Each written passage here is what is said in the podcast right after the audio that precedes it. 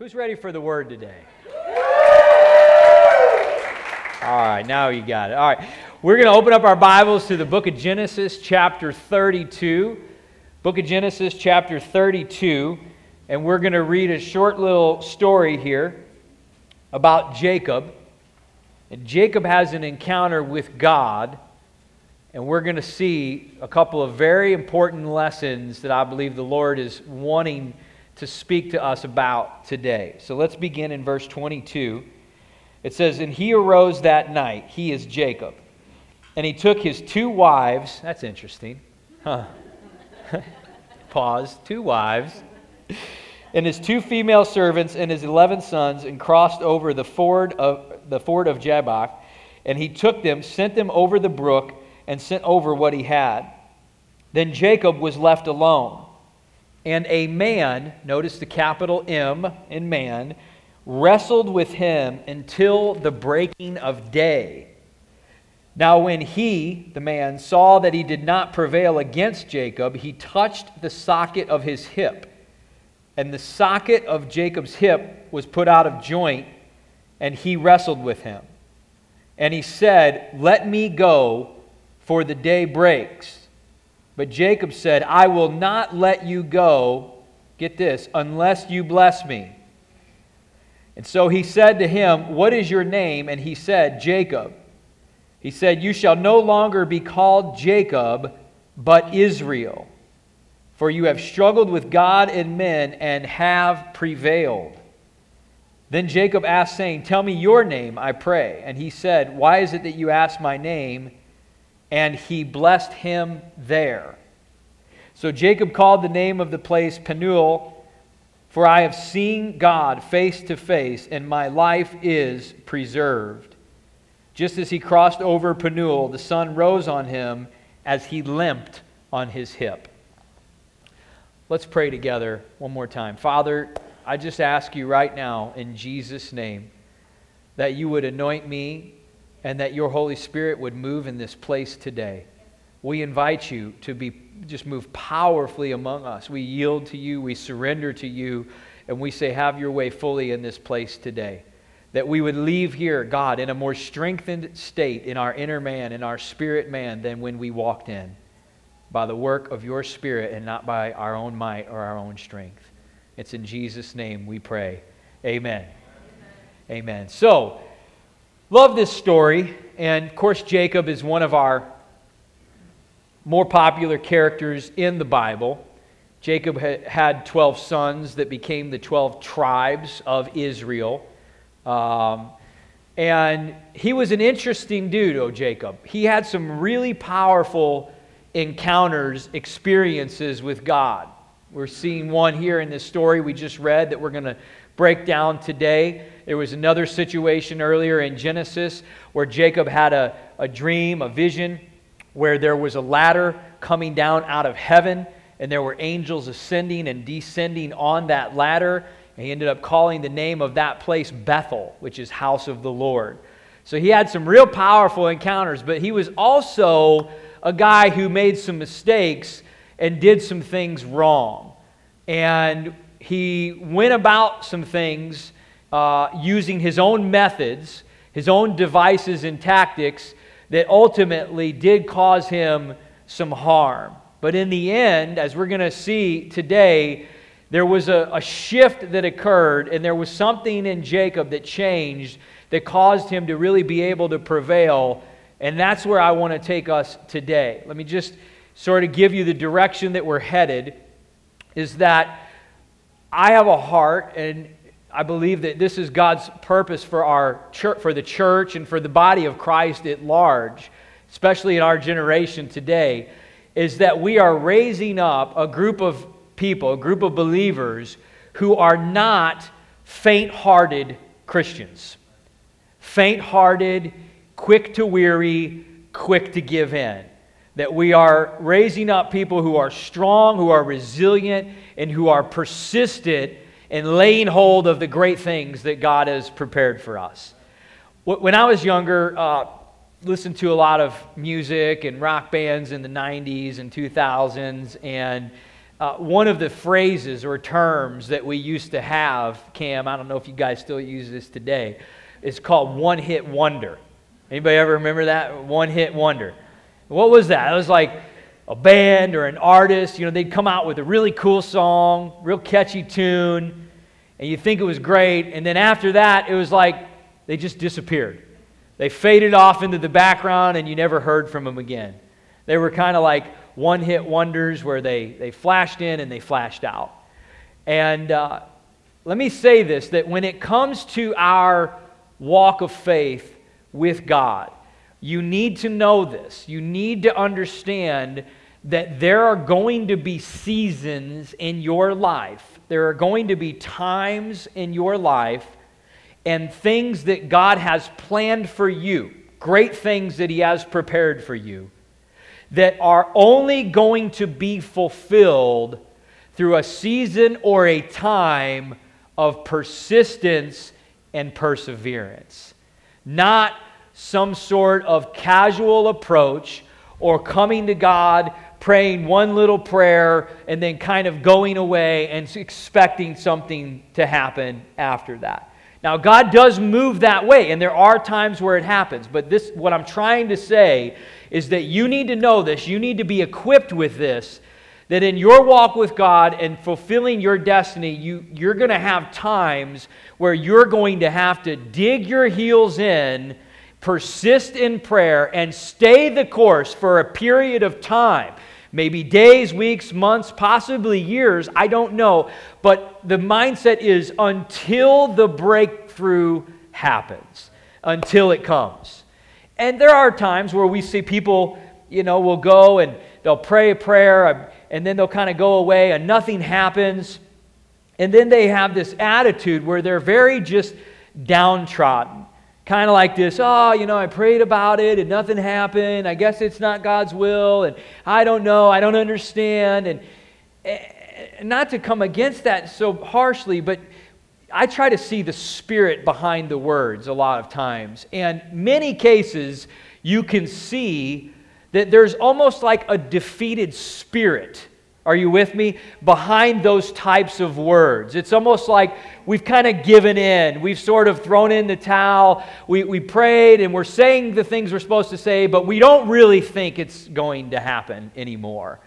When in reality, the way that we see God calling us to live this life of, of prayer and steadfastness is that as things intensify in our lives, as challenges increase, the resistance increases, that our countermeasure of prayer, of faith, of digging in and, and continuing down that road with God, it actually intensifies even more than the opposition that it's facing. We come against that with authority and with strength, and we don't cower down or get kind of a defeated mentality because something isn't happening right away in the moment. Is everybody with me so far? And there's going to be many things in our life that are going to have to be seized. They're going to have to be laid hold of in that way and in that fashion. So Jacob, he's coming to this place called Penuel. And here's the, here's the breakdown. Jacob, when he was born, he was a twin. His parents were Isaac and Rebekah. And Rebekah had twins in her womb. One was Esau, and the other was Jacob. Now, Esau was the older of the two. He came out first. Now, in tradition, the older son would receive what's called the firstborn blessing, which was the prominent blessing of the patriarch's inheritance. All the children would be blessed, but the firstborn would receive the, the primary blessing. And so Jacob, years earlier, before this event we just read about, he actually realizes and senses that it's his destiny to actually be the, the lineage that the blessing of Abraham and Isaac passes on through, through Jacob and his lineage. It was actually spoken by God earlier. He said that the older brother will serve the younger. So it was declared by God that Jacob would already be the one who the blessing would pass through. But he does something earlier in his life that he is taking matters into his own hands, and he deceptively tricks his father Isaac into blessing him instead of his brother Esau. So what happens is Isaac is old in years. He can't see very well. And he says, I'm getting ready to die. And so he tells Esau, the firstborn son, go out and go, go kill some animals, because Esau was a hunter and he prepared great stew. He said, go make me some of that stew and come back in after you've killed the animal, prepared the stew. And then because I'm getting ready to die, I'm going to bless you. So Jacob figures out that this is happening. Now, the name Jacob, get this, it means deceiver or supplanter. And so Jacob gets this idea. He conspires with his mother, Rebekah. And, J- and Esau, he was evidently kind of like a hairy man. He, he looked a little like John, you know, big bushy beard. And no, I'm just kidding. He was much hairier than that. He had, uh, he had so much hair that Jacob took goat's skin with hair of goats on it and actually patched it, or I guess glued it, or however, onto his hands and the back of his neck. And then he put some of Esau's clothes on. And he went in, and, J- and Isaac couldn't see real well, and so he acted like he was Esau. And Isaac thought something was up at first, but then he, he ended up getting tricked and fooled, and he ended up blessing Jacob with the firstborn blessing. And you got to realize that once that blessing was bestowed upon the son, it was irrevocable. It had passed through. So Esau comes back from the hunt, and he figures out, like, the gig is up, right? What happened. And he's furious. And Jacob is scared to death. Esau was probably a bigger guy. He probably could have whipped him. You know, kind of like I could whip Kendall. Pretty similar situation, right? And so Jacob, sit down. So Jacob, he ends up fleeing from this area of the, the promised land where they're in, in Israel. And he goes to the east, into the land of Padam Aram, for twenty years. He's there seven years while he labors for his wife Rachel, ends up getting Leah, because the deceiver got deceived, right? Laban ended up tricking Jacob and gave him the wrong wife. And then he labored another seven years for Rachel, so we're at fourteen. And then he served Laban for another six, so he was gone twenty years, and now he's finally coming back to his father's land, of his ancestors, of his heritage, and of his inheritance. And as he's coming into the land, he knows this thing with Esau has to get dealt with, because it's been all this time, but it never was really resolved. He fled, and Esau was furious. So Jacob sends his servants over to go meet Esau and talk to him and let him know that he's coming. And the servants come back, and Jacob says, what did he say? They're like, oh, he's coming, and he's bringing four hundred men. Now, that might not look like an appealing situation. Jacob is fearful. He's worried now that something is going to happen to him. Evidently, Esau hasn't just let this thing go. Now, little did he know, Esau wasn't bringing four hundred men to try and annihilate him. He was actually so excited to see his brother and have a reunion that he was coming with an entourage as like a celebration. But Jacob didn't know that. He thought he was getting ready uh, to be killed. And so he has this moment in this night that we opened up in our story in Genesis chapter thirty-two, where he's there by himself by this brook before he crosses over into the promised land. And it says that he meets a man who he ends up wrestling with all night long until the break of day. Now, I'm not going to get into this in deep detail, but this man, most theologians would agree, is actually a representation of God. It's not just an angel. It's actually what the Bible also calls in other places the angel of the Lord, which is a pre-incarnate Christ.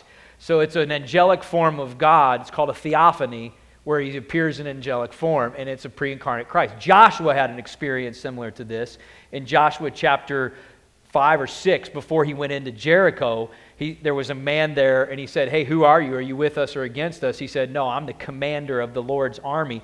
Joshua sat down and worshiped him, and that person allowed Joshua to worship him. Any other time in the Bible where angels appeared and were mistaken for God, men tried to worship them, and they made them stop and asked them to stand to their feet. The angel of the Lord did not do this with Joshua. So I say that because you need to recognize that this encounter that Jacob has, this wrestling moment that he has, is an example of a, of a moment with God where he persists and perseveres all night long in this wrestling match. It says that, that God saw he was not going to give up. Now what's funny is Jacob at this time is like one hundred years old. And I mean, think of that. He's one hundred years old, and he's, I mean, he's getting into a wrestling match, right? I mean, he's breaking out the moves, arm drag, you know, he's got all that going on. Grandpa, come up here for just a second. I want to demonstrate. Nah, just kidding. Just kidding.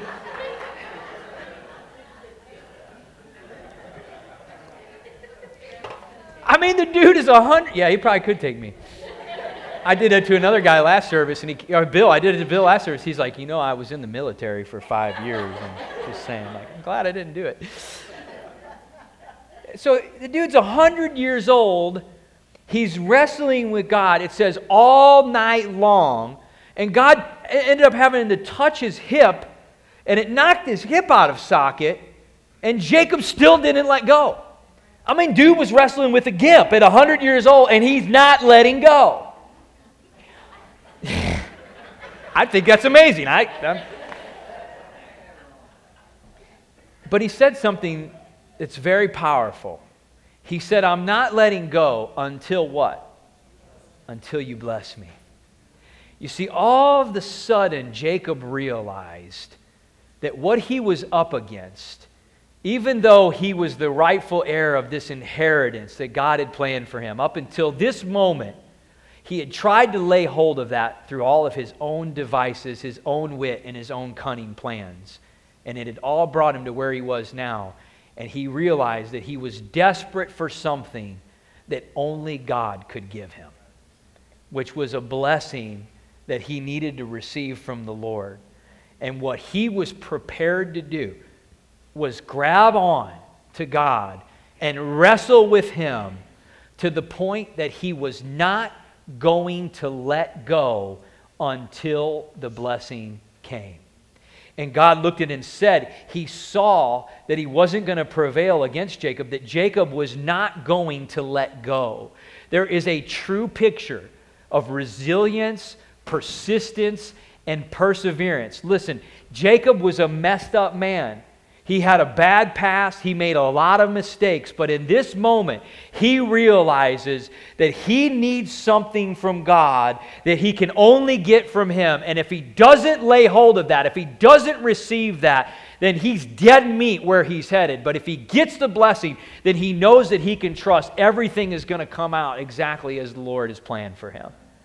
And he's not He's not willing to let go until he receives that. Can I say this? I just think too many times we get in a place where we pray for something, we seek God for something, and then it doesn't happen and we let go. Or maybe we get our hip knocked out of socket and we experience a little bit of trouble and pain, and then we, we quit and we don't stay in the fight. And God is looking for people who will stay the course. He's looking for people who will press in. I don't fully understand this, but I know that God knows better than I do. And there are moments in my life, there are moments in your life, seasons, that will require persistence and perseverance. You will not make them in a one-hit wonder. They will not be laid hold of quickly. They will need to be pressed through in order to seize. And for whatever reason, God in His infinite wisdom understands in those pressing in moments, in those seasons, that He is able to do a deeper work in us if we'll stay the course and not let go, that is ultimately better for us in the long run probably than that which we're trying to lay hold of anyway. It's a deep work that He's all about. You see, the name Jacob means deceiver. And God asked him, "What's your name?" Now, can I just make a point? God knows the answer to the question. Anytime God or Jesus ask a question in the Scriptures, we already know they know the answer. There's a reason they're asking it. He wants to hear him say it. He says, what's your name? Jacob. What's your name? Deceiver. Up until this point, yes, big part, big purpose for my life, a destiny over my life. But I've been using my own methods to try to bring it to pass. Deceiver. And God says, that's not your name anymore. That's not it. I'm changing your name. Your name from now on is Israel. Now, you may not know this. That is where the nation of Israel got its name, was when Jacob's name was changed. And Israel means to strive with or to persevere with God. God saw and said, there's something that just shifted in you tonight. Something has changed. And you're no longer going to try to lay hold of this destiny that I have for you by your own devices. But now you're willing to persist and persevere and lay hold of it only by, by staying the course until I bring the blessing to pass in your life. Now you understand the method that you needed to understand to lay hold of the destiny that you had already sort of seen. And so there's this awesome experience for Jacob, and he persists all night long, and then God ends up blessing him. We were down at the lake for Memorial Day, and our kids, you know, we're teaching them how to fish and all that. And my youngest daughter, Liza, she's five. And I think sometimes we underestimate like how much kids are capable of. And I mean, I didn't think, you know, I'm trying to show her how to use the pole and all that. Well, she goes down on the dock early in the morning, and she stays down there for hours and does not stop fishing. She just continues to cast, continues to cast. I mean, I'm watching her, and she's just diligent, like unrelenting. And the kids are like, Liza, come up, you know, it's time to eat. She's like, no, bring me my food down. And so Abby, her older sister, brings her her food down to the dock, and she stays down there. This is after lunchtime. She's still down there. And all of a sudden, we hear this screaming off of the dock. Now, that's not typically a good sign at first, right, at the lake. I mean, there's six kids. You start counting heads. There's Katie, and then there's I, so there's four eyes. You know, you do the math. It's like, it's always trouble. But I quickly look down. I see it's Liza screaming. She's got her life jacket on. Everything's okay. And she's got her pole, and her pole is bent over. And she's screaming, Dad! Dad! I can't lift it up! And it's just flopping around the top. She's got it all the way up, and she can't get it out. It's just right there. So I come running down. And finally I get it out. And she caught this nice size white bass, like twelve, thirteen inches. And it's like a five-year-old. I'm blown away by this, you know. And she's so excited, you know, and pumped up. And she's like, tells me afterwards, she's like, Dad, I wasn't going to quit until I got it. I wasn't going to leave until I got it. And I knew that I, I was pretty sure I was going to preach this message on Sunday, but I knew at that moment, this is definitely the message that I'm preaching on Sunday.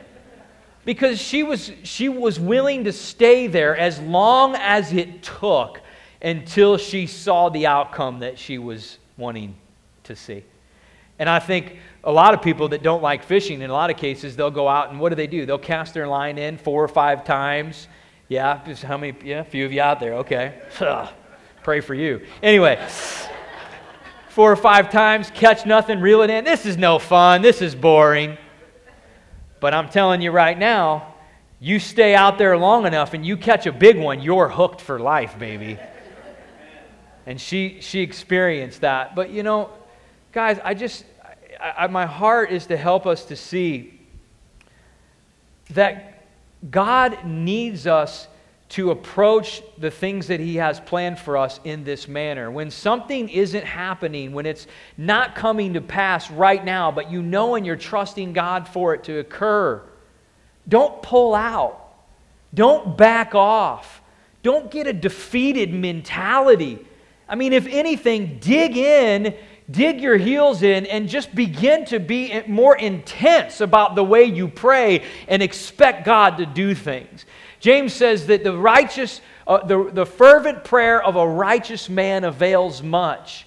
And those words, fervent and avail, when you study them, they literally mean a kind of prayer that intensifies. It gets into the fray. It sees a fight and it jumps into the fight. It says, I'll get right up in there and I'll bring something stronger than this thing's trying to come at me with. That's the kind of prayer that we're called to have in the way that we're pursuing things that God has for us. He says, intensify and strengthen in order to lay hold of the things that God is preparing for those who love Him. And there's going to be things in our life that are going to have to be seized this way. Listen to this in the book of Luke, chapter eighteen. Uh, this is a parable that Jesus is talking about. He says here in verse one, He spoke this parable to them and said, men always ought to pray and not lose heart. Let me pause right there for just a minute. Always ought to pray and not lose heart. What does that mean? Don't grow weary, don't faint, or don't get weaker. That's powerful. He's saying, here's how you need to pray.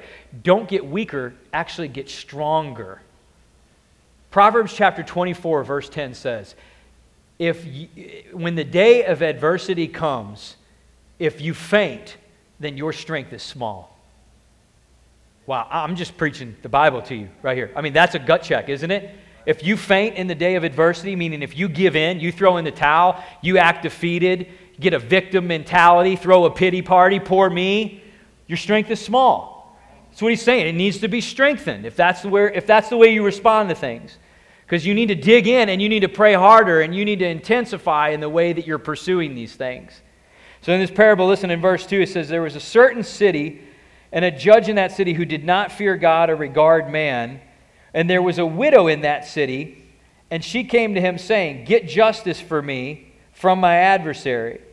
And he would not for a while, but afterward he said within himself, though I do not fear God nor regard man, yet because this widow troubles me, I will avenge her, lest by her continual coming she weary me. And then the Lord said, hear what the unjust judge said, and shall God not avenge his own elect who cry out day and night? Persistence pays off. Now, there's a power of contrast in this parable because God is a good father and this is an unjust judge, and he's trying to make the point. If the unjust judge will reward the persistent widow because she keeps coming, how much more would a good father reward his children who he loves, who are persistent and don't relent as they pursue what God has for them? But this is what's amazing to me, is all through the Bible you see this, that you it says, don't grow weary, don't faint in your prayer and in your persistence, but yet it says that we should continue to press in and keep praying. Why does God tell us that?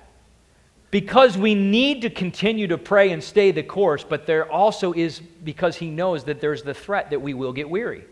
It's a real thing that we will face, and He's acknowledging that. He's telling us that and helping us to see that is a potential pitfall that He wants us to avoid. So he says, don't go weary, don't get weary, don't let things uh, cause you to have a faint heart. If anything, dig in and stay the course and know that the breakthrough is coming and will come. But there are some things, guys, that just take time. They just take time. In the book of Daniel chapter ten, there's this real powerful story where Daniel is praying for the people of Israel, his people, to be released from captivity.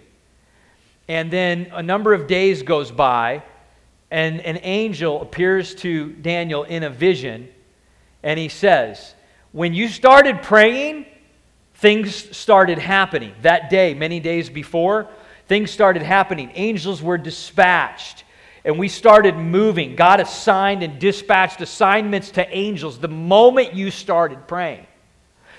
But we got held up by the prince of Persia, and the archangel Michael, he had to come to me and help assist me to fight with the prince of Persia, and now I was able to get free, and now I'm able to come to you this many days later. A prince or a principality is a, is a prince, an evil spirit over a region. That's what that means. That means that there was an evil spirit that the angels encountered as they were already moving and dispatched the moment that Mike or that Daniel started to pray. Why do I say that? Because we need to get this picture in our head that when we pray and we have faith, that things are starting to happen. But days went by, and Daniel didn't necessarily see what was going on. But these angels were fighting in the spirit realm with evil spirits, and eventually they made it to Daniel, and his prayer was heard, and it was fulfilled.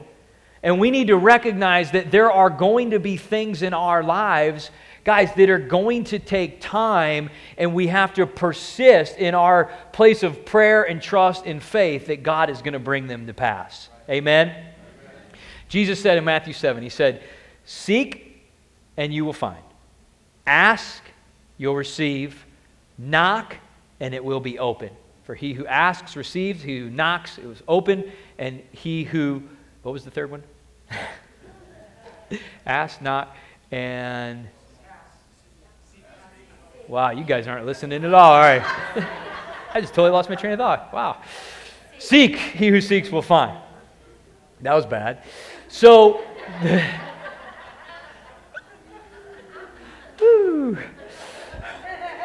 those verbs in the Greek, if you study them, ask, seek, and knock, are actually used in the present tense. What he's actually saying when you study this, ask and keep asking. Knock and keep knocking. Seek and keep seeking. And if you do, you will find, it will be open, and you will receive.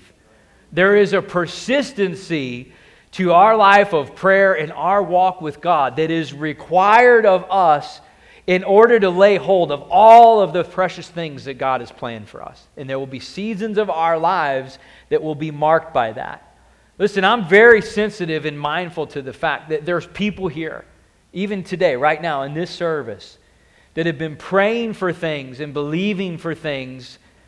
I'm not talking about days. I'm not talking about weeks. I'm not talking about months. I'm talking about years. Trusting God for things for years and staying the course. Can I just say, I tip my hat to you. I respect the way that you're approaching your walk of prayer and your faith journey. Because I do believe that there are those types of things that are going to happen in all of our lives at some point in time. And if we'll get weary and if we'll faint, we'll, we'll pull ourselves out of the very walk, the very journey that God is wanting to invite us down in order to bring this thing to maturity and fulfillment. And that is ultimately what we need more than anything else, is that that work is fulfilled and matured in us along the way. Is this helping anybody out there today? You know, in the book of uh, in the book of Acts, when Jesus was departing to go to uh, ascend back into heaven after he had appeared to the disciples and people for forty days in resurrected form, he told them to go into the city and to wait until they were endued with power from on high. And it says that when they went into the city, they continued steadfastly in prayer and in one accord, meaning they were prepared to stay there as long as it took, as many days as it needed to be, until this promise that God had spoke to them came to pass. Now, we know that that promise is the outpouring of the Holy Spirit. That was the baptism of the Holy Spirit. When God poured it out, they were baptized or immersed in His Spirit, and then they were endued with power from on high. Let me just say that that's something we all need in our own lives. We all need that, that baptism of the Holy Spirit experience to be endued with power from on high, to walk in the fullness of the calling God has for us. But my point is, is that they were there for about seven days, but they were going to stay there as long as it possibly took until the moment that God had promised come to pass and the breakthrough happened. And here's the key. The breakout was on the other side of that breakthrough, that they had to persist in prayer until they saw it come to pass. And guys, I just... as much as I've studied the Scriptures and the and the Word of God, combed through it from beginning to end, I, I got to tell you, I find no evidence, no trace in any point in the Bible where God responds to those who are mildly interested, casually interested. in pursuing Him. It says we are to seek God with our whole heart, our whole mind, our whole soul, our all our strength. Like, that's every part of you. That's, that describes a kind of pursuit that is relentless and cannot be shaken, cannot be deterred.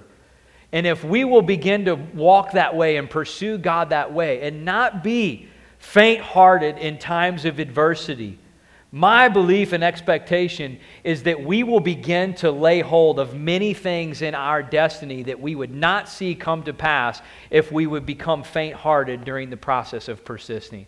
A persistent, persevering spirit marks a believer who steps into the fullness of the destiny that God has created them for. Amen? Amen. And the last thing that I want to say is there are going to be some times that come, and this is the hard part, when you're going to pray for things and you're going to stay the course and you're going to dig in. And in the end, there's going to be an outcome that isn't exactly what you were expecting. And I don't understand all of those things. The Bible does tell us that we see in part, we prophesy in part, we see through a glass dimly. When that which is perfect comes, that which is imperfect passes away. It means we have a just a, a, a dim picture of everything right now. And so I don't understand all that stuff, but this is my question. When that occurs, what are you going to do? Because see, just a number of months ago, um, we we lost our, our dear friend, Marla. Y'all know that. And I really went through a, a journey with God in this whole thing. And she battled cancer for a couple of years. And I'm just telling you, I prayed for her hundreds of times. And I'm not saying prayed like in my quiet time. I mean with her. Prayed for her. And prayed for healing, for miracle healing. All the way up until toward the very end. And being honest, it was very challenging to pray with faith and expectancy for that miracle later on in that journey, the same way it was in the very beginning. But I knew that's what God was asking of me. I knew that's what He was expecting and what He required. And I just, through that whole process and seeing that unfold, and then she ended up passing, and I don't understand all that. I didn't, don't realize, don't know why that all happened. But I know that in, in that journey, I, I talked with God. I spoke with Him and several times and said, Lord, no matter what, I am not going to allow this to deter me from continuing to pray and contend for people to receive healing from this point on. I don't understand that outcome. That is not what I expected. That is not what I thought. But I am not going to back off, lose hope, and stop praying for other people to receive miracles in all the days that I have left. If anything, I'm going to press in, I'm going to believe harder, and I'm going to have more faith and more intensity to seek You for those things that I know and believe that You want to bring to pass. And so I would just kind of end by asking you that question. If that time comes or those moments occur, maybe it's already happened for you. Maybe you've already experienced that. What then? What then? Do we just lay down and die? Do we just roll over? Do we throw in the towel? Or do we trust God and know that He's a good God all the time and He always has good things planned for us? And do we mount up and strengthen up and gird up our loins, as the Bible says, and begin to press in and have strength in our inner man so that when the day of adversity comes, we will not be found called faint. We will not be called called weak. We will actually be found strong and with strength, intensifying against the things that are coming at us in those moments and in those seasons. Amen? Amen. My prayer for us today is that we would know that persistence and perseverance, much like we see from Jacob in this story in Genesis thirty-two, where God ends up blessing him. He says to him, hey, it's almost daybreak. I got to go. It's uh, the day is almost up. It, the night's almost over. And Jacob's holding on. He's saying, I got to go. Jesus said, no, no, you're not going anywhere. I'm not letting go until you bless me. And God turns around with a gimp hip and a limp and everything else. And he says, I'm going to bless you because I see your persistence. And that's going to mark you from this day on. You're going to be known as Israel and not Jacob anymore. Amen. Would you stand to your feet with me?